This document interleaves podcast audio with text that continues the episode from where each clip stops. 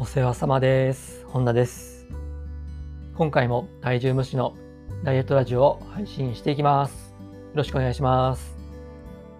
まずは簡単に自己紹介からです。本田修平です。普段はオンラインでダイエットのコーチやダイエットの講座を販売提供しています。はい。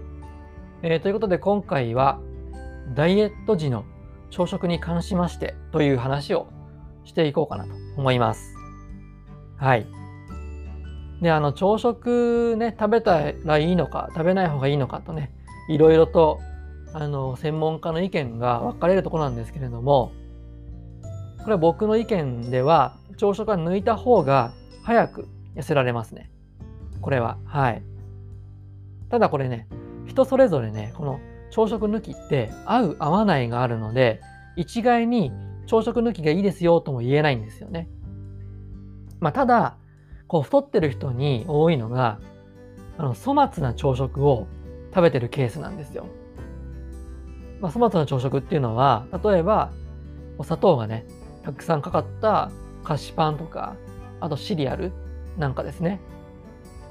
で、まあこういうのって、あのささっと食べられるので、朝ね、時間がない時とかに、あの、そういうものでこう、済ませてしまいがちなんですよね。ただやっぱりこう粗末な朝食ではあの痩せられないですしこう健康をね害する可能性もあるわけですね。なのであのそういうものしか朝ねこう準備できない場合は是非朝食抜きっていうのを、え試してみてください。ただこう朝食を抜く代わりにですね水分はしっかりとりましょう。あの朝起きた時ってやっぱもう体中がカラカラなんですよね。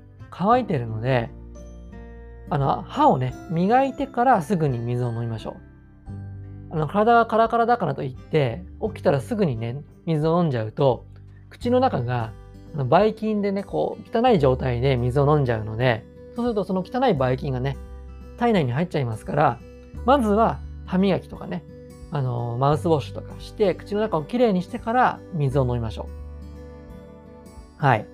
でえっ、とね朝食を抜くことでねあのどういうことが起こるかっていうとあの前日の夜から翌日のお昼までのこのプチ断食になるんですよね。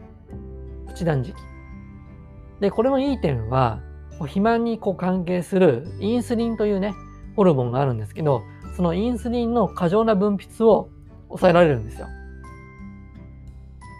でこのインスリンがね過剰に分泌しちゃうと分泌されちゃうと太るわけですね。